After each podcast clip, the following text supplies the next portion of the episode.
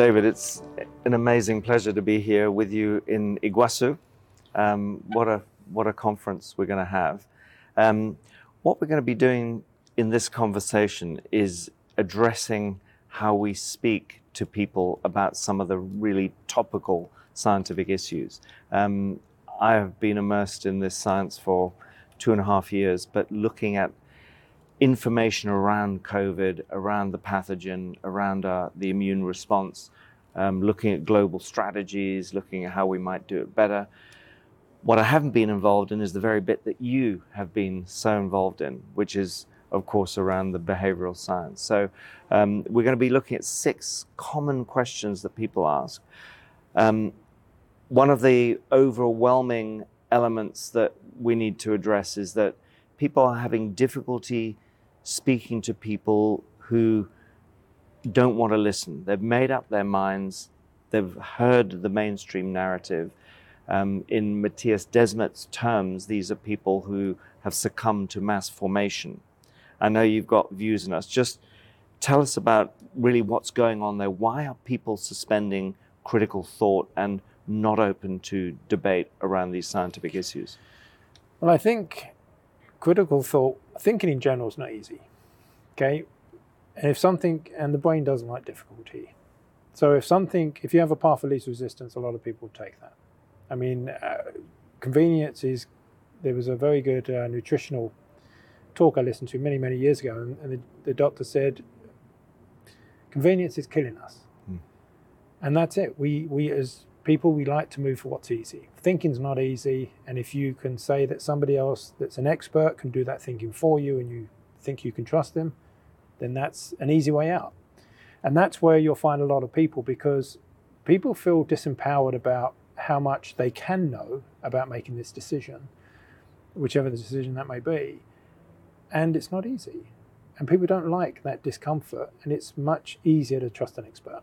What What about the the notion of the actual shutting down of critical thought? Because even if there is a, a flawed ideology there, they will want to follow that in group. They want to be part of the group think. Is yeah. you well, know, think about the consequences of that being wrong.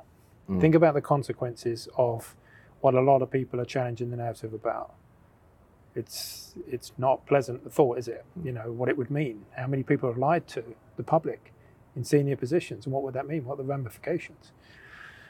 So it's really the way I tend to look at this is I like to visualize it. And when you think about uh, in behavioral science, they talk about this thing called choice architecture, but it's really just how do we make a decision and what the options open to us. And you'd have two pathways. And this pathway of compliance is painted with Teflon, and this pathway of non-compliance is painted with sludge. Mm. So, and and all the forces and all the ways that we're influenced is nudging most people towards that compliance pathway, and, and a lot of it's not even conscious. And then, you know, the person will say, "Oh well."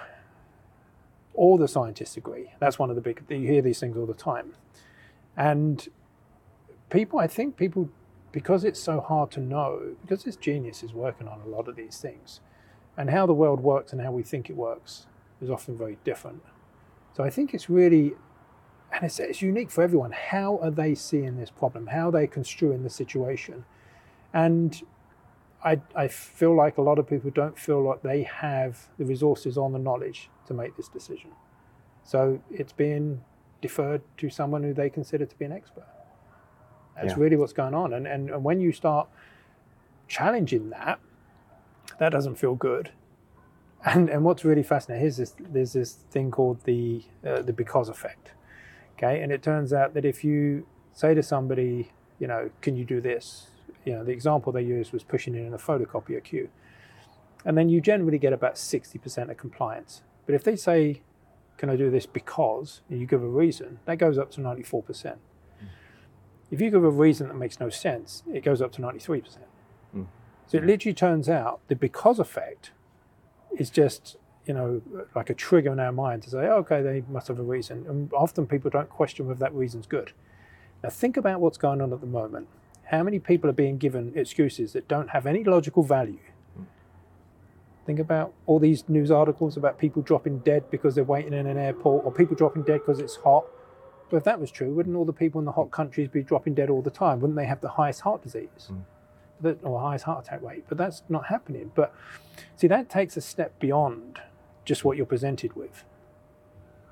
Absolutely. Uh, on the issue of labels, Yes. um, obviously Matthias Desmet's new book, um, looking at totalitarianism and really bringing the concept of mass formation to the public, it's another label. There is a problem with labels, isn't there? Uh, massively so. Because when we look at structures and, and, and formulas of things like divide and conquer, so a lot of these things, if you try and work out what is it, what does it do, divide and conquer effectively is you create a group, so you create a classification. And then what happens is that you identify with one of those groups. And then what each group does is it compares itself to the other group. Mm. Now, you know, it's football team, sports teams. That's what happens. You know, you've got these, you know, this team and that team, and then people identify to be part of that team, and then they compare themselves. And always you want to be in the morally superior group. That's the group you join. The problem comes is when the two groups try to communicate, because all the empirical studies show that in fact, if you're in the group that's opposing the group you're talking to, they dismiss everything you say hmm. just by the fact you're in that group. So really, it doesn't matter if you come up 2,000 facts to me. Mm. If you're in the group that's opposing to me, instinctively, I'm going to ignore everything you say. But what's even more problematic is that when they did these these tests where they would take two groups of people in opposite views, they presented each other with the opposing view really well articulated. So they expected people to come more towards the middle. Mm. The opposite happened. Yeah. When you present people with data that conflicts what they currently believe, they push the other side. And that brings us on to that brilliant quote by Max Planck Yes. science moves on one funeral at a time. Yeah. Okay. Now, brilliantly, you know, articulated to, to explain what was going on. So, whatever establishment you have, it does not like being questioned. Hmm. And when it is questioned, it feels threatened. And of course, it will defend itself. And a lot of the time, that defending itself is attacking the other side. Absolutely. Well, look, we, we're going to be looking here at, at six questions that, that people ask an awful lot, particularly as of recent times. This is an area with a huge amount of uncertainty. There's a lot of emerging science coming out all the time. Yeah. So the goalposts of the science are moving. Um, and um, in many ways, we're asking the impossible of you because it's how do we, when we present some of the known science, understanding that the a lot of people are looking for a resonance. I, I've, I've looked at the the sort of neuroscience research behind it, which is looking at how people try and find a consistent logic structure between knowledge that they can find. It may not be the totality of knowledge, it may be cherry picked knowledge versus a belief system. Yep. And they're trying to get these things to resonate together so they to get this consistent logic structure. And when the, when they find that, they go, aha, that's me, that's what I resonate with, that's what I'm going to go for, that's what I believe in and know to be true, which Yeah. is why this concept of, but, but um, the reality is that consistent logic structure doesn't follow a set course and Mm. it can be different between different groups um, and it can change over time, can it not? It can, but you see, what's more interesting is that do we join groups because we want to believe what they believe? You know, because this is the thing. We often think we join groups because they believe the same of us, but in fact, what happens is we join groups and then we believe the same as them. Hmm. So belief systems often get adopted. So you'll see when someone joins a gang, Hmm. yeah, their own belief system often gets overridden with the gangs. Yeah. As people would with religious cults and, and any sort of very powerful group especially very influential ones, and often with these charismatic people at the top, very influential. It's very hard for a person to push back against that. Yeah. Adolf Hitler was quite influential. These are- Absolutely. yeah, yeah. you see all these things. It's Yeah. you know, it's it's really group dynamics are very very powerful. Yeah, You know, yeah. so what you'll feel is that a lot of people will, if and that's the thing about social proof, if a lot of people are doing it and your gang, country, culture, whatever it's moving in one direction, it's very hard to push against that. Yeah. Very Well, hard. look, David, let's look at these questions. Sure.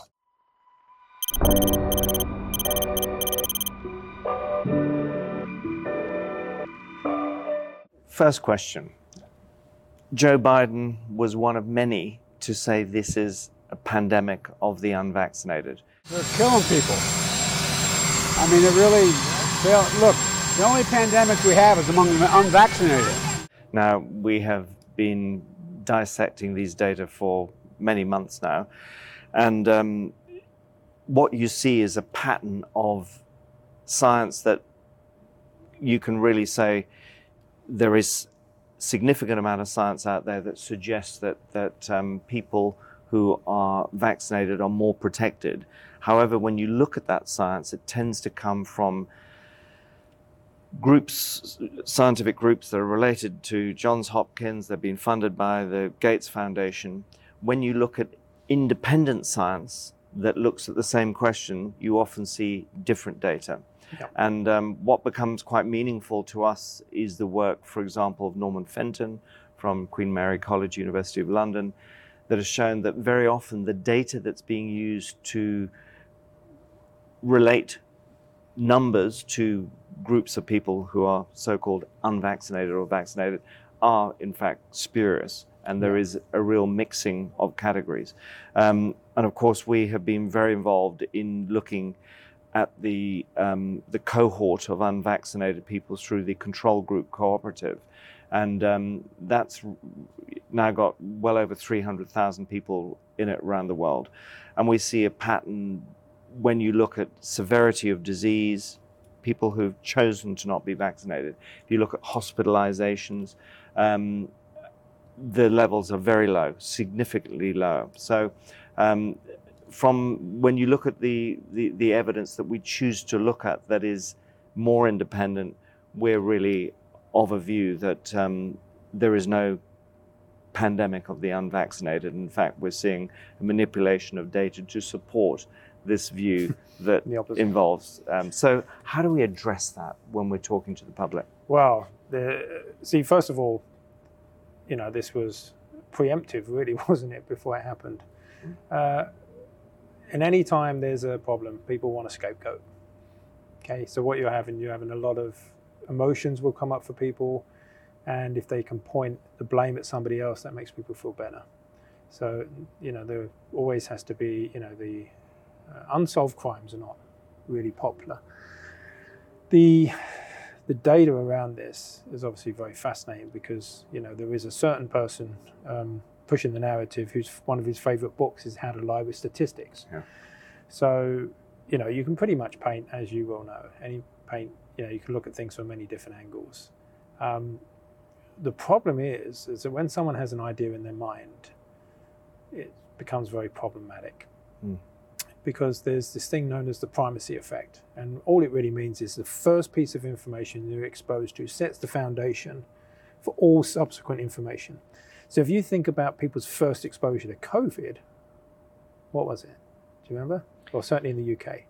There will be a fast track vaccine and uh, oh, flatten the curve. Yeah. Before that, what was going on? People dropping dead in the street. Yeah. Okay. Was that ever a thing? Yeah. Not not not Never. that I, not any no. of us saw. No. no one ever saw. You know, but yet it doesn't matter whether it's true or not because as far as the brain's concerned the first piece of information is the most critical because it needs to know where do i place this in my mind do i place this as in the mild diseases or do i place this in the particularly deadly diseases yeah. once it's placed there all the information is then subsequent on there so once you label you know of the uh, pandemic of the unvaccinated suddenly the problem is the unvaccinated and then all information is getting proceeded through that so this is why a lot of the time if anyone was to present a false narrative the first piece of information in which they do that is critical. Mm.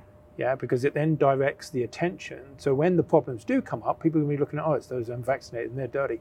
Because the alternative is really not a pleasant thought for someone that has chosen to be vaccinated. Yeah. And, and of course, the, the other difficulty is that it's assumed that all the unvaccinated, the great unwashed, are all similar. So if you look at the fact that, that most of Africa is unvaccinated, it yeah. does not have a COVID problem. No. Um, and if you look in, at that's an inconvenient truth. It's an inconvenient truth, absolutely. okay. And if, if, you look in the in the Western world, um, in Europe and North America, for example, um, there are huge differences in behavioral patterns, socioeconomic status, health choices amongst people who choose to be unvaccinated. And, um, and, and, of course, the, the cohort we've been particularly looking at is what might be described as a health aware, mm. unvaccinated population. Why do we think that? Well, because we see that they're doing many things very actively in place of being vaccinated. So they're, they're for example, they're, they're taking of, of, of, supplements, vitamin C, vitamin D, zinc, yep. is at very high levels. About 70% of well, them are taking it. This brings us on something that's really interesting. I was reading a study the other day. It was around tornadoes, and they were talking about self-esteem and mm. self-image and how it effectively is sometimes a matter of life and death. Mm. And they were quoting um, two states in the US, which effectively were equal in terms of their exposure to tornadoes and how many tornadoes and the severity, etc.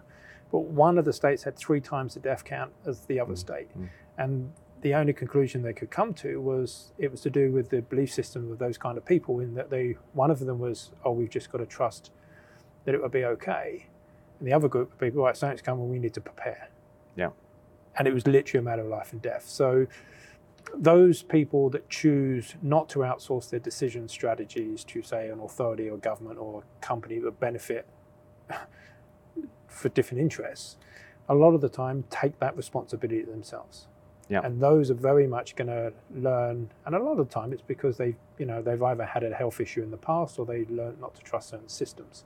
So yes, they will be uh, very aware of the kind of elements they need to be aware of. So yeah, yeah I think you're right. I think they're going to be a lot healthier by nature. Yeah, um, or or, the, or there is not a huge COVID problem uh, as we've seen in, in much of Africa, but it's certainly this this notion that um, COVID disease is associated with unvaccinated populations um, is, is, is a bit of an irrelevance, given that we can see um, that there are vast areas of the world where there's very low coverage in lower income countries, even where people don't necessarily have the highest level of nutrition, yeah. yet there is not COVID disease exactly. at any. So this is the real key thing because there was one, a few of the guys that I spoke to you know, science graduates and, and experts, and they're saying, straight from the start, the numbers didn't match the story. Mm. And of course, that would, should set things going off for people. But the problem is that when someone has an idea in their mind, coming back to the primacy effect as well, is that the brain is often like an egg, in that once it's got that sperm, it shuts off to anything else. Mm. So the brain, once it's got a reason, it will shut down.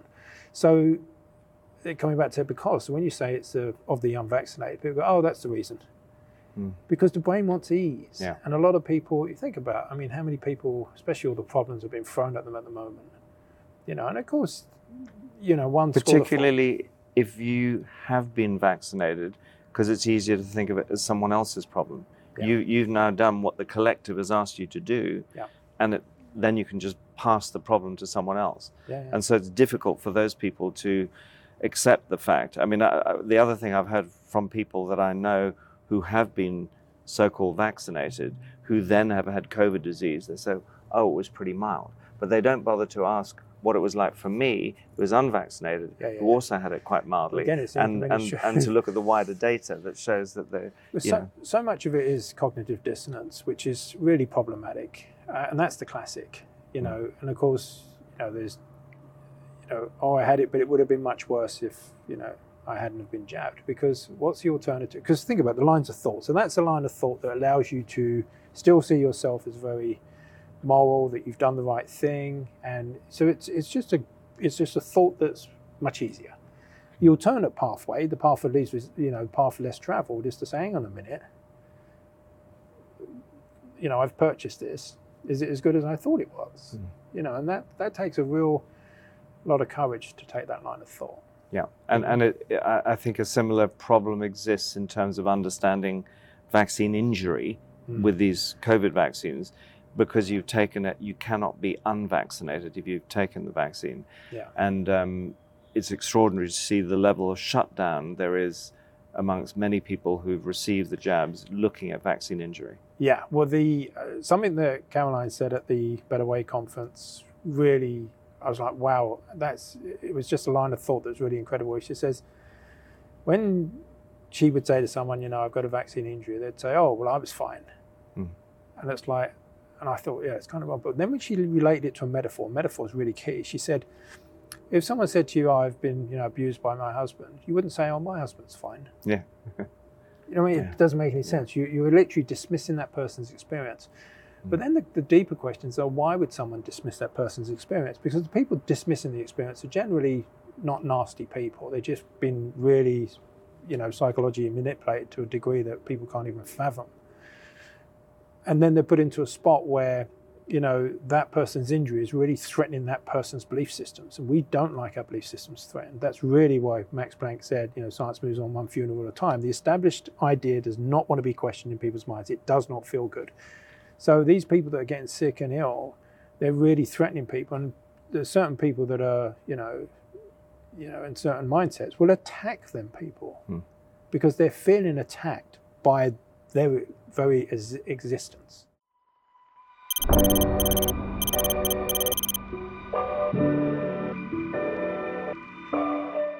Well, look, let's move on to this issue of, of so called blood clots. Yeah. Um, there is a lot of news information reporting about that. People are now beginning to understand that microclots and blood clots are associated with not only COVID 19 disease, but also with the COVID 19 shots. Yeah. Um, and um, the more we look at this emerging area, the more we realize that um, these are not normal blood clots. The peer review often refers to unique blood clots. Um, they're not blood really in the sense that there are no platelets associated with them. Um, these are proteinaceous clots. Um, they um, can be centimeters um, in, in length. Um, they are not generally widely reported um, on, on death certificates, but when you look at people like Ryan Cole and um, Arne Burkhardt, who have been uh, pathologists examining what, what they can you know, see and find in pathological examinations in postmortems, it is fairly clear that these clots are of such a size and they are so obstructive that they are likely to lead to death. Now, we know they don't form in everyone. We also know that they're quite unpredictable. But this idea that, particularly when we see um, increased coercion through the authorization now in the United States of very young children, age six months to, to five years now, being subjected to this, when we know that this population group has almost no significant risk from COVID 19 disease. Um, this is a very important area because people, just from an informed consent point of view, need to understand that this is a risk. It is a very real risk. We, we have seen big medical errors in the past with thalidomide, with Vioxx, um, creating these very unique clots within people is a, is a massive medical risk. It's not being communicated.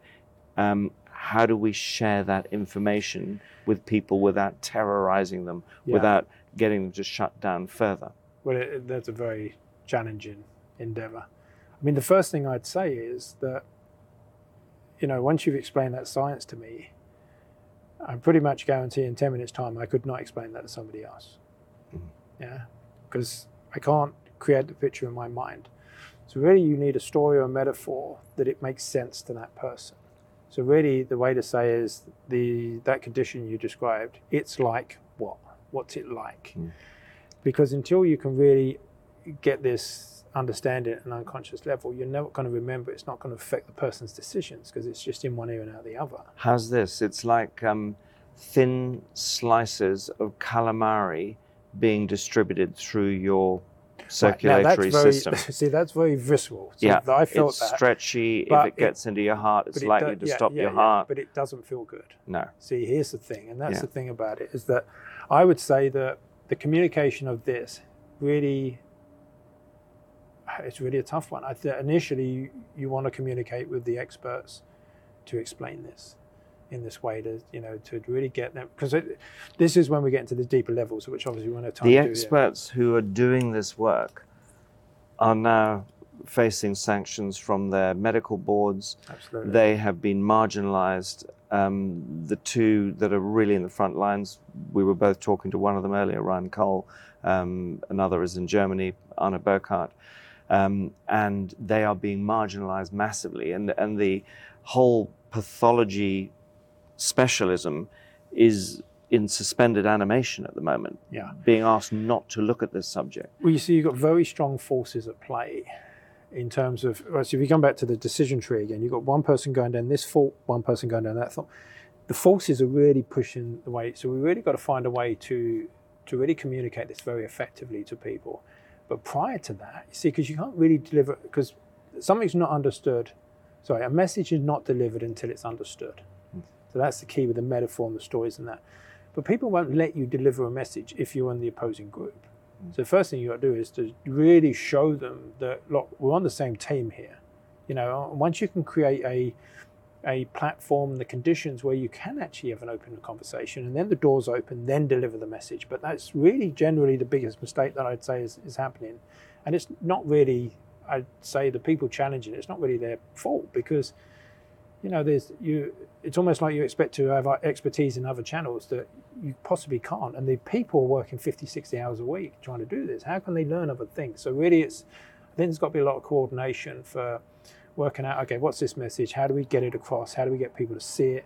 How do we create these conditions that we can have a conversation where people literally will go okay there's something i need to see here. They say so Yeah. yeah it's and i think these things have to ask and i think looking at the data aspects is really the you know a key thing from the scientific perspective. But what about the whole piece. graphical graphical images of it? I Yeah, mean, um, very key. uh, again, Ryan Cole has produced a lot of imagery from his own um, analyses, and there are images next to six-inch rulers, 15 centimeter rulers, so people can see the size of them. They are very stretchy. They're probably fibrin based. Um, there's they're, they're not blood colored because they're not associated with platelets. I'd say one of the things that's really key is this concept that's known as persuasion, and it's it's really as we're talking here now, you know, we're into certain moods that are aligned. But if you walk up to someone in the street, what mood are they in? Completely random mood. Um, and if you just throw stuff at them, a lot of the time the mood that gets elicited is the mood that just is objective, rejecting. You know, a bit like you know, someone walks up to you on the street and hands you something. Your initial reaction now is to, I don't want that. It might be something you need, but Yeah. because we're kind of fed up with that. So a couple of just brief studies, like they would stop people in the street and they'd say to them, "Would you like to try this new product?" Twenty-five percent said yes. Uh, they stopped a different group of people. They said, "Oh, are you open-minded?" Hmm. Okay, n- almost hmm. 99% of people say yes. sir. Would you like to try this new product? Goes up to 75%. The key really is what is the state of mind, what is the mood that the person's in as you present the data. So that's the first thing to do is you get some kind of commitment. Okay, we've got something important here. If you look at this data and it's something you need to know about, would you look at it with open eyes? Yeah, yeah. Once a person's committed to that, That's because very this- helpful. yeah, Yeah. these are the these this see because there's a couple of things that if everyone knew, I think would be so valuable. And I made so many mistakes around this. Is that if the person sees you as an opposition group, they dismiss everything. Hmm. Okay, then the mood that you access, if you access this like hyper vigilant, I'm going to pull everything this person says apart. So you present ten pieces of information. One of them has a little bit of wiggle room. Where do they focus? Yeah. On that one Yeah. Okay? Exactly. because that tells you they see you as the enemy Yeah. and this is like two lawyers they don't they're not concerned with what's you know we're going to generalize here they're not too concerned about you know the actual true factual nature they're with winning the argument Yeah. two politicians when do they ever say the other guy's right Yeah. never because that isn't the goal so this is really to understand what is the goal so if you can get someone to see that their goal is the truth and all these other things and you get them to accept that then that's the frame of mind you access. So that's getting them in the in the right emotional state, but it's also getting them onto the same team. Yeah, both and and say when we're looking at coercion vaccinations for children, it's perhaps understanding that that all of us, all of us, are really interested in the best outcomes for our children. yes, And Go and for the principle. Yeah, yeah. Yeah, because this is the thing, and, and like literally just saying the amount of times I've just said to the words, "Look, I'm on the same side as you. We're on the same side." And, and someone will go, "What do you mean?" I say, "Yeah." I said, "You're here because you care about the health of your friends and family. That's why I'm here."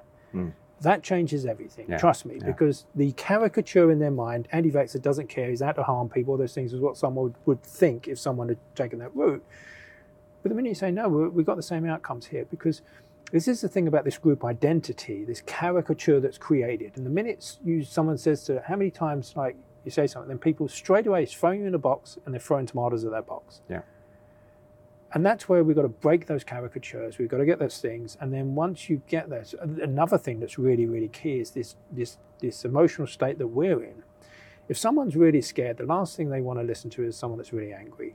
Yeah. Because unconsciously they're you know, anger is often associated with threat and whatever.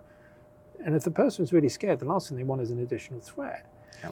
But you can understand why people are angry. There's plenty to be angry about. Yeah. The problem is, it just doesn't work. Yeah. You know, so Yeah. this is the thing about, you know, really my my look at all of this is practicality.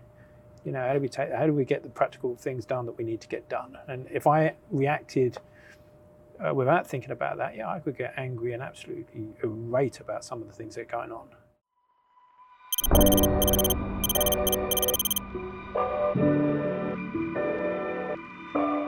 This takes us really to the, the next question, which is the FDA decision to um, authorize the genetic vaccines for kids from six months through to five years of age. And um, I think we're all very aware that this is an age group that really has had no significant history of severe disease. It seems the innate immune system does a pretty amazing job at, um, at dealing with wild um, uh, virus, SARS-CoV-2. Um, the notion that you need to protect very young children in order to protect granny um, doesn't make a lot of sense because we know the vaccines don't stop transmission.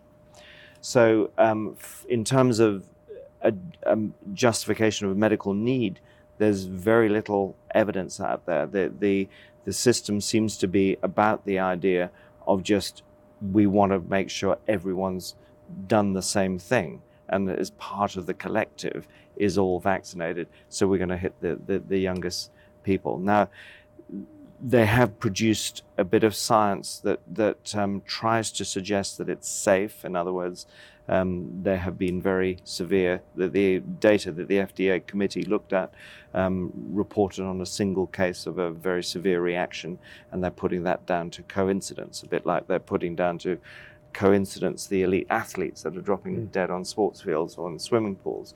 Um, the reality that is that there is also some significant science that is now suggesting there could be a problem, but it's too early to see a problem.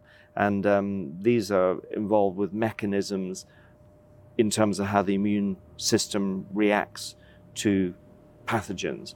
So, if, for example, in a very young child, the first time they are exposed to something that looks a bit like a coronavirus, bearing in mind there are seven other coronaviruses that, that um, affect human beings. Um, and the first time they, they are exposed to it is the antigen that is produced in their bodies from the vaccine. Um, they will respond to that. It's, it's a similar principle. It's called Yeah. original antigenic sin. And um, so when they are then exposed to other beta coronaviruses or wild SARS CoV 2, their immune performance will be suboptimal Yeah. to the point that they could start getting sick. In addition to that, we know that it erodes their immune system. We have very little data on what happens when you keep on subjecting people every few months because of the waning effectiveness, and it may be at a six monthly interval. We have no data, Mm. particularly on a developing immune system. So the risk, the potential for, for risk, the unknown, the uncertainty is huge. Yet it seems that this group of people have decided the fate for the youngest and most vulnerable people in society. How do we address that? Well, yeah, again, this is, is really a complex one. The Ayn Rand said, you can ignore reality, but not the effects of reality. Mm.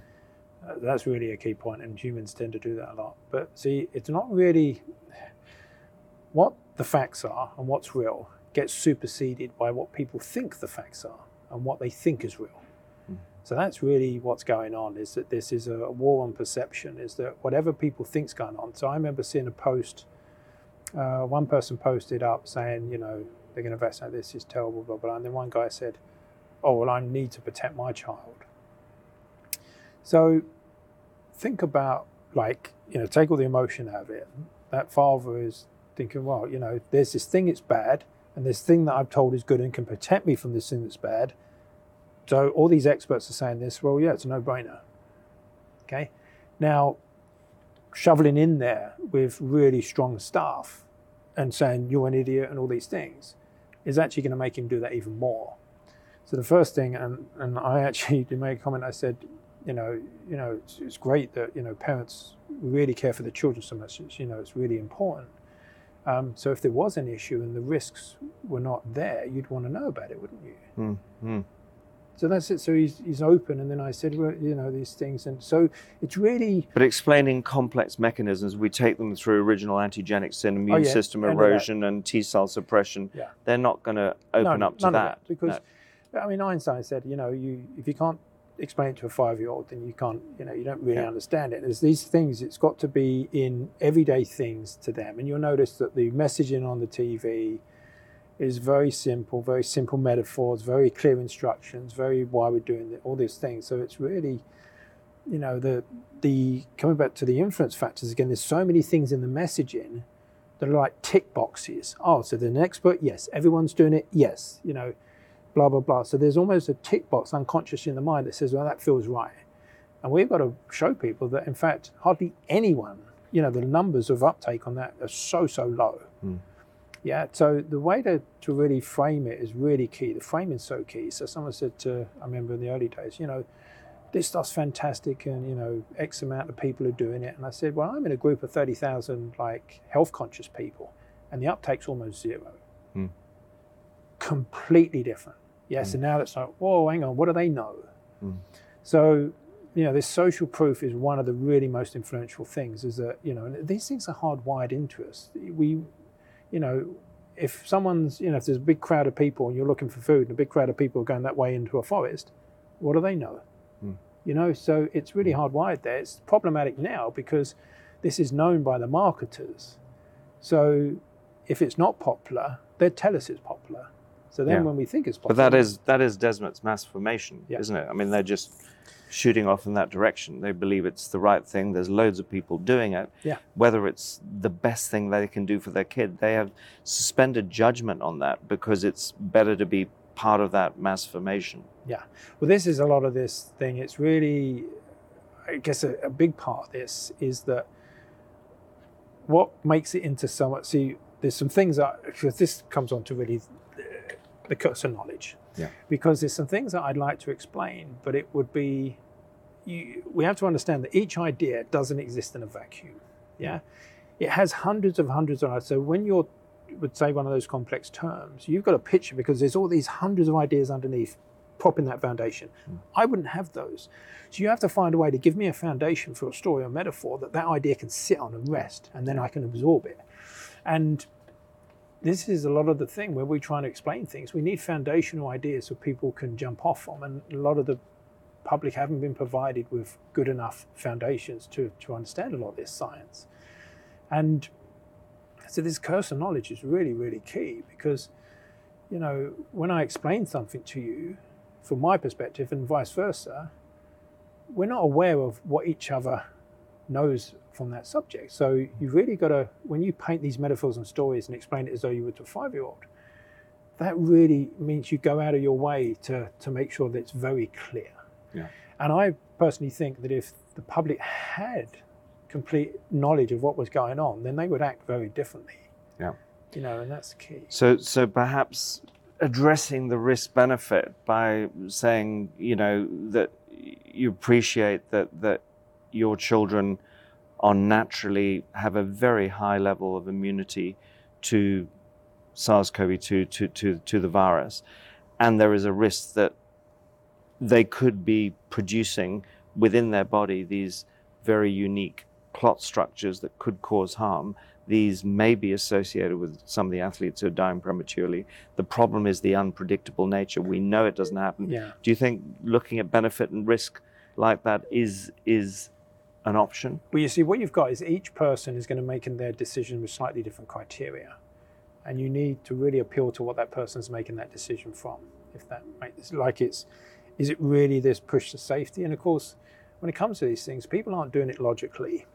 They're not looking at the people don't process. Our brain does not process numbers very well. So if you said to me it's 0.25 percent, I, I know the number, but I can't fit it. It doesn't really mean Mm, much. If you mm. said to me, you know, this would be the equivalent of drive to work, ah, I've got context. Yeah. No, it makes sense. So if you could say, like, you know, as the newspaper when it did was very effective, you know, more children died of lightning strikes than COVID. Yeah. Okay, now that's very real. Yeah. Okay, I, okay, so it's not a problem. Yeah. Okay, and there's the kind of things that when you can Yeah, relate this yeah, and I know that when uh, Claire did this, she did a real brilliant piece of work. This metaphor, it was taken down within a day. Yeah. Because the, really, the if I could, you know, take into consideration this curse of knowledge, if I could say something that is what goes into my conscious mind, often would just cut one ear. It's what makes it into my unconscious mind that I then understand. And you can say, you know, and people can remember things like little stories and metaphors for a long while. Think about the circuit breaker. Yeah. Okay. Did that have any basis in science? Yeah. Like Yeah, no, no, no. but every single person knew what it meant and they understood. This is a UK specific. uh, I think it was used in the UK, not necessarily elsewhere, but it, yeah, Boris Johnson used it very effectively. Yeah, Um, and people got it, and they and they knew made sense of it, and they said, "Oh, we're going to do this because of circuit breaker." All of these things, Mm. Uh, metaphors, stories, questions. Really, for me, Yeah. the, the presenting facts unless they're wrapped in those three things um, seems to be very ineffective. Yeah.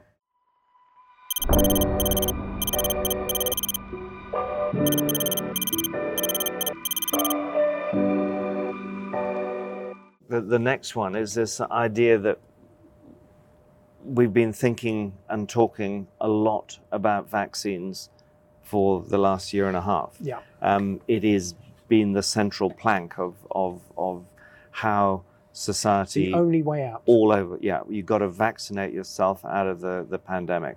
And um, the reality is there's, there's not a lot of evidence that it's been done before. I mean, if, if Same you look, lockdowns and masks. Uh, it? smallpox keeps on Yeah. being used as, as an example. First of all, smallpox vaccine, any attenuated vaccine is very different from genetic vaccines that have not been used before at scale. So we have no real idea. But even smallpox, a lot of people don't realize that by the time the WHO unleashed the global vaccination program for smallpox in 1966, in North America and Europe and Australia in the in the industrialized world, smallpox was already gone. What was happening is there were small pockets in Africa, and in 66 they started that ring vaccination program. By 1979 it was all over, and by 1980 WHO said, and then over time, the narrative became it was the vaccines that got rid of it. But you look at any, all the trajectories, and, and that's the viewed as the best, the most quintessential example. Um, so the, the the as an ecological health scientist, the bit that I struggle with is that there's been so little talk about the physiology, the state of physiology, the state of immuno- immunological health that an individual has. What SARS CoV 2 has done immaculately is exploit a poor terrain. It's one of the reasons we see such a diversity of symptoms. So, where people have a physiological weakness, that seems to be the bit that, that SARS CoV 2 goes after. Um, and we could have spent an awful lot of time addressing that terrain. Most of the way in which we deal with that terrain, unfortunately, doesn't involve selling a product like a vaccine or a medicine. It involves good lifestyle. It, it, it in fact requires The hard stuff. personalized, personalized diet and, and, and lifestyle. Yeah. So, um, in order to create healthier populations, we need to kind of move away from this idea that there's going to be a silver bullet, whether it's in a form of a vaccine or a, a pharmaceutical, you know, antiviral. Um, we are getting sicker. Our, our, our overall immune and general resilience is going down because of industrialized lifestyles, sedentary lifestyles, Yeah. the digital age, and all the rest of it. We've got to get to grips with the fact that we have to start addressing the terrain. How do we deal with that? Well, yeah, well, that's the thing. It's it's again, it comes back to this convenience. The path of least resistance is what people will want, unless, of course, there's more pain than pleasure associated with it. See, Mm. because at the binary, it's showing people that you know, people that I think a lot of people don't realize how good you can feel, Mm. and when they feel that way, you know, they're going to want more of it. I think that's a really big answer, a big question. It's one we want to look at more. But for me, again, it's like people are very rigid in their positions. We all are. It's the way the brain works, and you know, if you can deliver information that shows them alternative pathway and it feels good, people open up. But what you can't do is push against where they currently are. So, you know, it's the classic, you know, I mean, it's almost a, it's just the world's upside down where you have, you know, an overweight person, you know, wearing a mask, screaming at a super healthy person, you know, do what's healthy for me. Like, and it's like, well, come on, the, surely the, logically, the best way that someone could protect them and other people is to be healthy. Yeah. There's like zero airtime on that, isn't there? Exactly. I mean, actually, if you look at most of the statistics in medicine, they deal with disease, morbidity, and mortality, Yeah. disease and death. And so there's very little in the way of research that looks at healthiness Mm. and what increases health frame. span. Yeah, it's basically it's the way we look at it because we're just looking at the problem and we're not looking at the solutions. Yep. And of course, the people, and then you've got vested interest, the people that are making the decisions. Uh, again, the question is, where is their loyalty? Mm. You know, and it's very easy because it doesn't have to be conscious loyalty either. If you're Mm. on the paycheck of someone, it's very hard to you know come out against that person. Yeah. You know, it's very very key. So I think for me, understanding these unconscious um, forces is really really really key. Mm. And once we understand them more, we understand what drives people. Because really, this is a bit that this is a, could get into a really deep conversation. We obviously can have another time, but there's four basic needs of a human being, and when they get met, they tend to behave and perform much much better. One of the biggest problems is that we misinterpret those needs. Can you just tell us the four needs? Uh, well, actually, um, you know, there's there's the safety aspect. There's the being part of groups. There's influencing people. There's being uh, having an intimate partner, and the the uh, being socially accepted. Yeah. So these are really really key. And of course, you'll see the narrative really plays on a lot of those. If any of those are not met, then what happens is we look externally to meet them, and this is where we get into the problem. So if you look at Rat Park, which is I'd highly recommend people looking into this because it's very, uh, very powerful. Is that um, they was trying to study addiction in the 70s. I think it was 60s and 70s. So they put a rat in a cage and they give it two water bottles. One water bottle is laced with heroin, and the other one's just water. And pretty much every time, the rat overdosed. Yeah. And then Colin Alexander come along, who had a bit more logic about him, and said, "Well, that's not the rat's natural environment. Of course, someone's isolating the cage. Hmm. You know, he said, I take drugs, I think.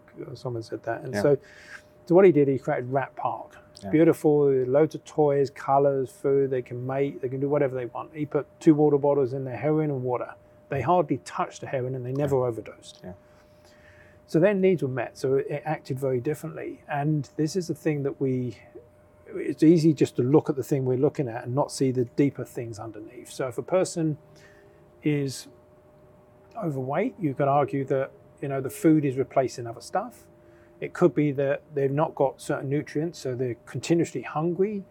It's it's not a lack, you know, it's it's other things are going on. It's not that they a lack of willpower and all these things as often we think. It's that you know if the unconscious mind sees food as a way to meet its needs, it will f- pretty much force you to get that food.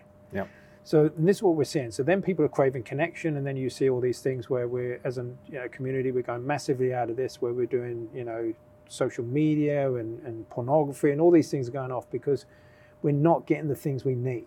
But it's pretty hard as well. If you've spent 18 months hearing about, or, or in fact, it's been two and a half years, um, hearing that there, first of all, was going to be a vaccine created for this that was going to help everyone escape from it. Yeah, and then and then now it's being pushed Yeah, on them. It's very hard to to imagine that this thing that we eat every day um, is going to have the power of something that's been made in a high tech lab. This concept of food as medicine, Mm. to to see it on the same par as as a pharmaceutical product or that, that's had billions thrown into it is is a difficult one for people to get their heads around. It it's always it comes up as as yeah we know that's sort of good background thing to do. Yeah. But can it replace that technology for most people, they're so bought into the technocratic solution and you're, that they you're can't not going to really so this comes back to you're not really going to be able to convince them on that logical level Mm. you know when you get good examples of people that are very healthy they never get sick and all these things because a lot of the time we look at those around us you see someone they're very healthy they're doing all these things they're at loads of energy i want some of that Mm. because you pull towards it Yeah. and I think that's the key, and I think we need a complete reshift about how we look at how the way we relate to food, relate to environment, relate to each other, all of these things. But it's you know we're in a state now where I don't think we can avoid that anymore. But It, sa- it sounds like we need to do more of what we've already started doing, which is to study healthy, unvaccinated populations. And, Yeah. and getting that information out is actually an important part of it.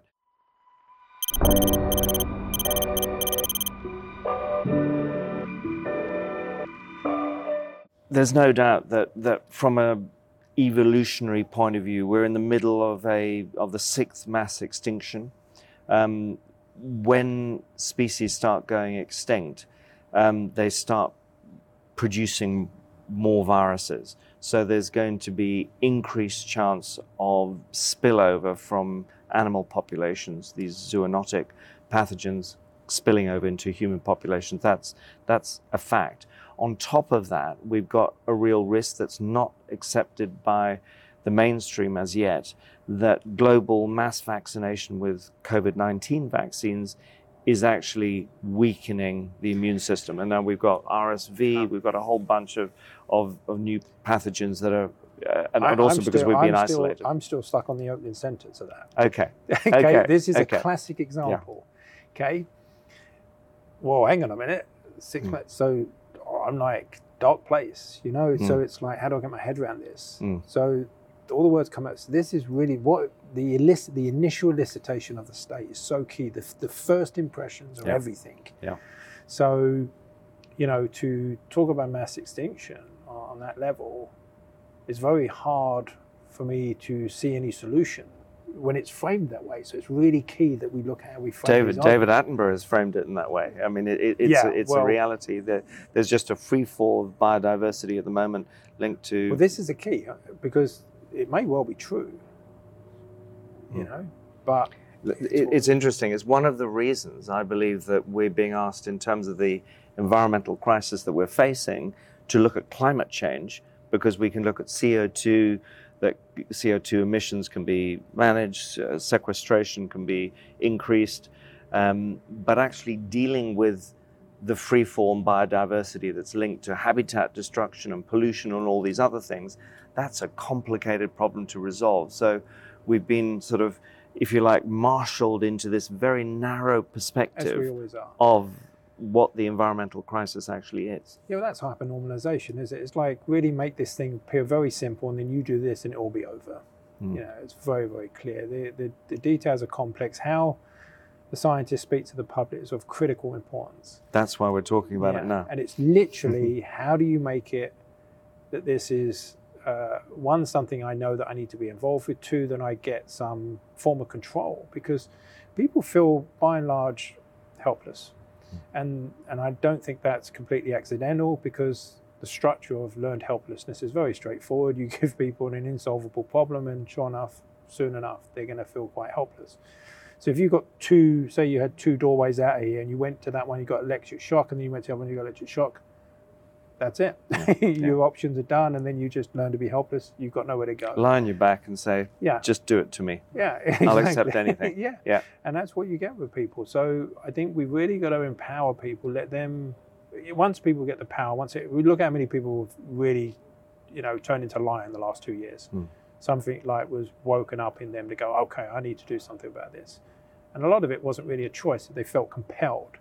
The, the, the common statement that people make, I knew something wasn't right about it. exactly. I wasn't exactly the- sure, but it wasn't one right. of the sentences of the way in.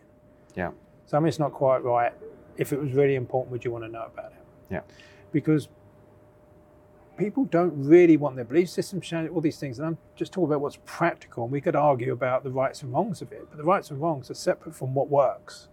This is what's so key. So the people pushing the narrative, they've uh, expertise at getting people to behave a certain way and predict their behavior. And they're not really concerned with ethics, in my opinion, and all these things. So we need to be very ethical, but practical, and also really understand the forces at play in someone's decision. And it's always different. And we need to understand how our brains function, how we dismiss certain information, how we listen to certain things, and really understand that. So when we deliver a message, that it's really got massive chance of being delivered.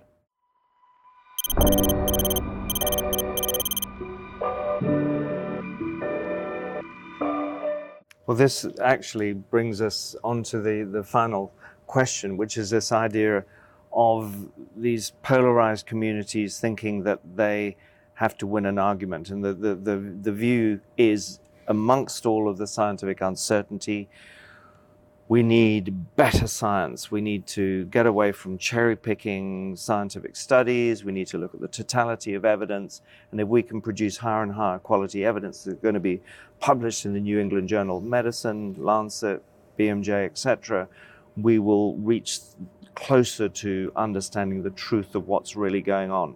Um, can higher quality science end up winning the argument?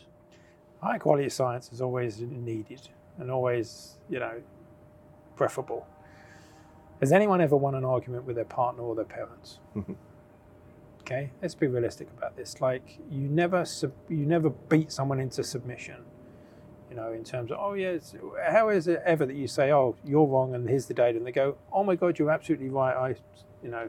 I, did the, but did the round earthers uh, win an argument over the flat earthers? well, it never happens, does it? They, they literally, you never convert them to a certain degree. The flat earthers are still around. It's stories yeah. that convert. It's really absorbing information that converts. It's really, for me, it's the, you know, in that selective attention test, you can't unsee the gorilla. So it's really getting that person exposed to that information is they own it. Once they mm. own it, they will make different decisions because it's really all about how I see the world. If you get me some information into my system that adjusts that, I'll see it differently. Mm. And that's really what it's about. It's really getting that information into the unconscious mind. It doesn't really get battered in there. It's like, you know, we again when you see these two politicians, it's about winning the argument. Mm. And of course a lot of the time we have to let go of trying to win because if we do try and win, that kind of energy gets resisted. Very often that's about which when it comes to political debate and, and, and frankly the COVID debate is largely political. Yeah. Um, it's which messenger do we prefer? you know who's delivered better you know it's, it's not really about the facts of the argument yeah. it's which person do we like do we relate to absolutely more well the key is that we we think that we act and behave a little bit different than we do and we we don't think that certain things would affect us when we do there was a study run on the 2015 general election and they surveyed i think it was about 10,000 people and they said we want to put a penny onto VAT to employ 10,000 extra nurses. Mm. Now, half of the participants were told it was a Conservative initiative, and half of them told it was a Labour initiative. Mm. When they surveyed the Labour people and they said it's Labour initiative, it got four times the support, and mm. vice versa, the same. It didn't really matter what the thing was, it mattered where it came from. So, as people, we're heavily influenced by who conveys information. If it's our group, it's probably right. If it's the other group, it's probably wrong. So really overcoming these, you know, we every group will inherently suffer from this. And we have mm. to, it's again one of these biases, and this when we touch on these biases, and there's roughly really about 100 important ones we need to look at. And pretty much for me, science needs to say, like, a bias is saying if I'm going to aim an arrow there, but it goes six inches to the left, okay, I need to take account for the winds going there, so I need to make account for that. Mm. That's what biases are. Science needs to know these biases and take them into consideration. Mm. And I thought they largely did, looking, you know, in the past at this data. But so many times in the narrative, it just completely ignores them, or even, well, I think the behavioral science is weaponizing them, to be honest. I think that's when, when you look at books, there's a very, very good book. Um, the Choice Factory, and the, the gentleman that's wrote it is very intelligent. He's talking about the 25 ways that you can use biases to sell more products. Mm. Mm. wow, like, you know, there it is. That's effectively what's doing it. So, you know, taking the vulnerabilities of our mind and presenting information so we see it a different way from it might actually be. Yeah. Yeah, so, so it's very key. But coming back to the question, can you win arguments? I, I pretty much don't think that's how science debate really works. And You know, if you look through science, the people that push against it, yeah, it's always a challenge. So David Bohm wrote a book called On Dialogue, and it's fantastic. And it's how to create this circle of conversation where it's not egos and everything else. We throw the ideas in there and we, we work out what the solution is. And if you can get that kind of, when you're talking to someone, the first thing to do is not to see them as the opposition. Because if you do see them as an opposition, your body language, your tonality, everything reflects that. Mm. And they're automatically going to be on guard from first word. Yeah. And if you imagine the extreme, so let's say um, you've got somebody that you know is very much anti all the narrative, and he's standing there with a big board, you know, Pharma's trying to hurt us. Mm. You've got someone at the other end who's got you know two masks on, gloves on, and a mask on a dog. Those two people see each other. Mm. It's over Yeah. already. They've Yeah. they've they've said right, this is where I am. It's a bit like one's wearing a you know one team and the other's the opposite team. Yeah. It's over. Yeah. We've got to get on the same side. Until we get on the same side and agree on a principle, and we can go on that principle, we're here because we care about health. Then you'll find that we'll start to move somewhere. But if you push against people, they're going to defend so staunchly that it's almost impossible. I mean, I don't know. I've actually tried it as, as, as, as, as an example. I was having conversations and social media conversations. I tried to stay as opposition and present absolutely gold data and debate the hell out of the other person. Mm. I just don't think it can be done. No. There are times when you want to be in opposition if the audience is more important. So if you've got one of these clowns that's, you know, you know, sold his soul to the devil into a public debate, then go to town, Yeah. you know, because it's the audience that really is the key in that. Yeah.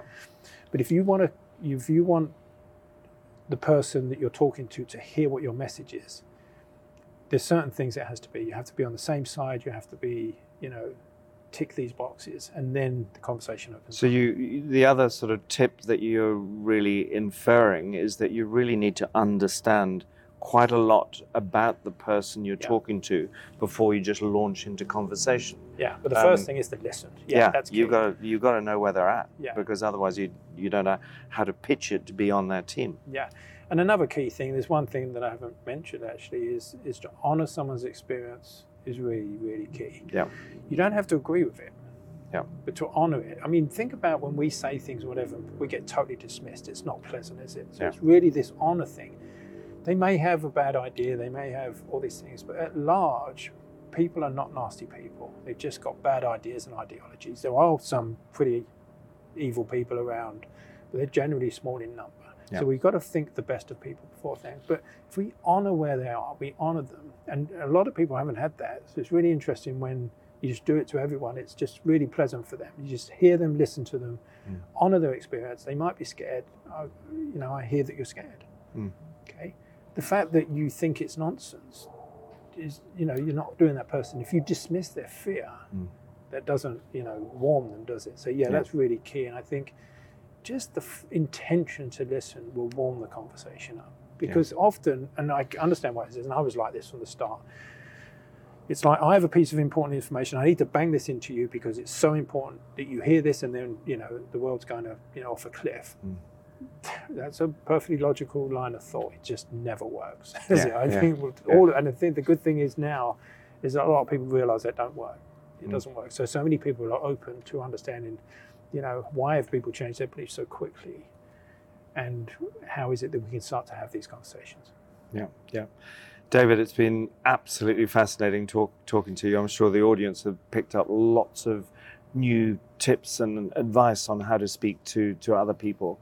Um, it is really about understanding each other and breaking down this polarization that it, it seems has been deliberate. It's a deliberate construct, is it not, of the behavioral scientists? People like you working on the other side who, who've kind of manipulated the public to feel the, the way they are, and, and we we can break this down, but we've got to learn to be on the same team before Yeah. we can make progress. Because that's the key. When we talk about other side, who is the other side? Yeah. The public generally are all on the same side. No one's going out, you know, the other side of the people don't communicate, you know, don't really care about humanity and they have their own interests at heart. Mm. Okay.